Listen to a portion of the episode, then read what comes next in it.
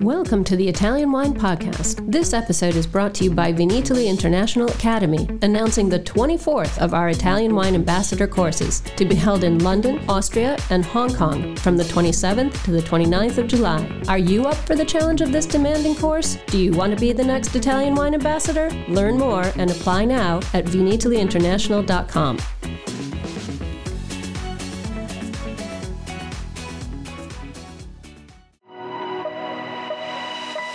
Welcome to Jumbo Shrimp Wine Study Maps. We have specially created this free content for all our listeners who are studying for wine exams. This has been a journey of development since Stevie Kim discovered Rosie Baker's hand drawn maps on Instagram through two years of work by our in house editorial and graphics team, and now the maps are available to purchase in beta form while they undergo the final proofing and editing by our expert advisory board. It's a three layered project because we know everyone learns differently. We now offer the complete box set of 39 maps, this series of podcasts with the maps narrated by our crack team of wine educators, and finally, the study guide book, which will be published later this year. Our MAP project is in no way a substitute for the material set out by other educational organizations, but we hope all the wine students out there will find our MAP project a new, exciting, and useful tool for learning. For more information and to buy the maps, please visit our website at mammajumboshrimp.com.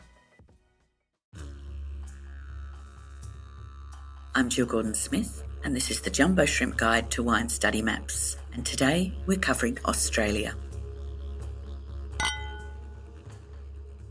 Diverse climates, elevations, and soil types heavily influence the 65 different legally protected wine regions of Australia, and regionality is the cornerstone of the Australian wine community.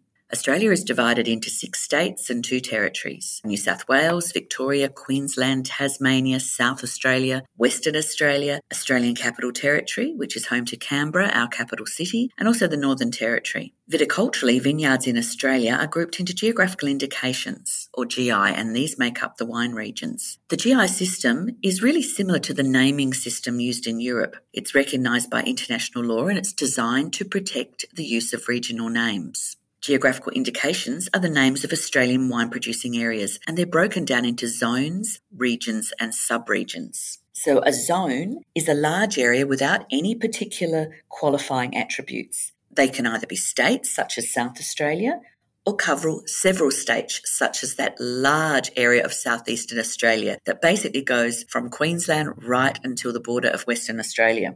Zones can also make up part of a state. With the possible exception of Barossa, these zones are rarely seen on labels. There are 65 wine regions in Australia, and a region is an internationally protected and, and it's also defined as a single tract of land that usually produces at least 500 tonnes of wine grapes in a year and comprises at least five independently owned vineyards of at least five hectares each. The area of land must be discrete and homogeneous in its grape growing attributes. Regions such as Coonawarra, Clare Valley, and Margaret River can vary in size and are much smaller than zones. Many regions are further split into subregions. If there are notable areas in those particular regions that have distinct and unique qualities. Although a subregion must fall within one region, some regions are covered by several zones. For example, Eden Valley is a region within the Barossa zone, which is within the zone of South Australia, which in turn is within Southeastern Australia zone. What this does is give producers plenty of options when it comes to making up their blends. Australia's landmass is similar in size to that of the United States and it's larger than that of Europe, so there's a very diverse range of climates that are found here. But due to Australia's latitude, the main growing regions have warmer hot climates. Now, many of these regions are tempered by their proximity to either the Southern or Indian Ocean or the Murray River system. Others, such as Adelaide Hills and Eden Valley, are cooled by altitude.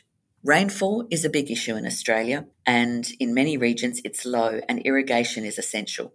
So, drought is probably one of the biggest problems that we have. And even in extreme years, even the Murray River, which provides water for irrigation, can run low. So, the dry conditions combined with high summer temperatures mean bushfires are a really big risk. Even if the vineyard is not damaged or destroyed, the smoke from such fires can come into contact with the grapes and cause some issues. Many producers are seeking sites with cool or moderate climates, and plantings have increased in high altitude locations on the mainland. For example, Queensland actually has the Stanthorpe area, which is 900 metres above sea level and gets quite a lot of snow in winter, even though Queensland is well known for its sunny climate. Tasmania is probably one of the more up and coming regions in Australia now because it has a southerly latitude and provides much more cooler climate opportunities. Chardonnay is the most widely planted white grape in Australia and it's planted widely throughout the vineyard regions and it's made in a wide range of styles. Australian Chardonnay is often a blend of fruit from different regions and produced unoaked to give peachy, fruity characters to the wine. And then at the other end of the spectrum, we have very high quality Chardonnays, which are aged in oak and they come from the cooler regions such as the Adelaide Hills, Mornington Peninsula, and Yarra Valley.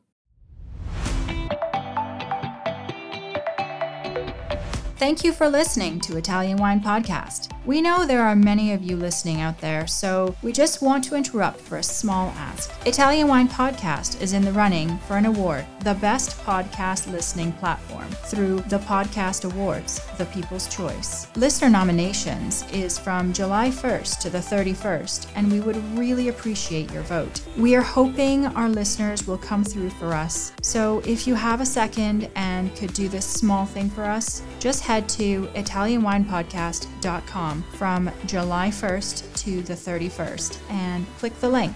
We thank you and back to the show. Even warm regions such as Margaret River produce some beautifully balanced Chardonnay from specific clones that have grown there for years.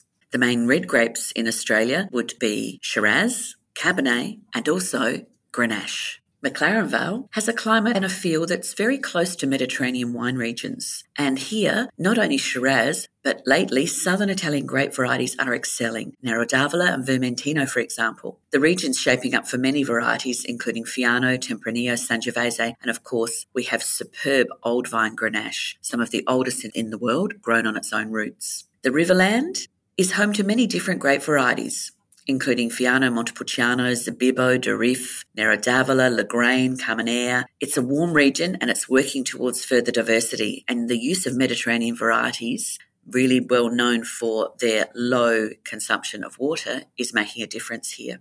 The Adelaide Hills is home to Australia's largest concentration of Gruner Veltliner plantings, and the region is showing that it has more personality than the Chardonnay and Pinot Noir for which it is most known. It's also planting Sauvignon, Montepulciano, Arneis, Nebbiolo, and Sangiovese. Western Australia, especially Margaret River, is known for the Bordeaux style blends and also Sauvignon Blanc and Semillon blends. If you go a little bit further down to the Great Southern, you'll find awesome Cabernet Sauvignon, Shiraz, and Riesling grown here. If we move along the coast, past South Australia to Victoria, you'll find Victoria's wine producing areas such as Yarra Valley for Pinot Noir and Sparkling, Mornington Peninsula with Pinot Noir and Chardonnay, Geelong and Heathcote that produce fantastic examples of these wines. The Goulburn Valley is really well known for its outstanding Marsanne and also for some of the oldest Shiraz vines in Australia. Tasmania has very, very varied soils and there are three hours separating the north and south of the region. And we have lots of different soil types here, which enable this cool climate region with varying aspects to produce delicate, pure floral, green apple, and citrus character Rieslings, as well as some fantastic Pinot Grigio and also some fantastic Pinot Noir coming out of Tasmania. The diversity of soils and climates within Australia are allowing Australian winemakers to produce very different examples of Shiraz, allowing them to produce very different examples of many other cultivars. New varieties planted in the last two decades are joined by a host of older established varieties that sit alongside more mainstream grapes and wine styles. Increasingly, these emerging grape varieties are being considered alongside concerns about climate change and suitability of varieties for Australia's warmer climates, our drier growing seasons, and our food culture. The imagination of Australian winemakers and the curiosity of Australian grape growers mean that many southern Mediterranean varieties have been very successful and plantings of emerging varieties are increasing, with the diversity of styles sending a new message about Australian wine globally. New South Wales has the longest history of wine production in Australia, and in fact, grapevines came from the First Fleet in 1788 into New South Wales. The main region here is the Hunter Valley, which is very hot. However, the regions of Mudgee, Orange, and Cowra offer wine producers slightly cooler conditions. The vineyards are planted at altitude and are capable of producing some very concentrated Chardonnays and structured Cabernet Sauvignons. The Hunter Valley is well known across the world for a particular type of Semillon, which is unoaked and ages absolutely amazingly. The wines are light bodied with low alcohol, high acidity, and flavours that are very neutral to start with, but evolve into a complex spectrum of toast, honey, and nut flavours with bottle age. Thanks for listening to this episode of Italian Wine Podcast, brought to you by Vinitaly Academy, home of the gold standard of Italian wine education. Do you want to be the next ambassador? Apply online at vinitalyinternational.com for courses in London, Austria, and Hong Kong the 27th to the 29th of July. Remember to subscribe and like Italian Wine Podcast and catch us on SoundCloud, Spotify, and wherever you get your pods. You can also find our entire back catalog of episodes at ItalianWinePodcast.com.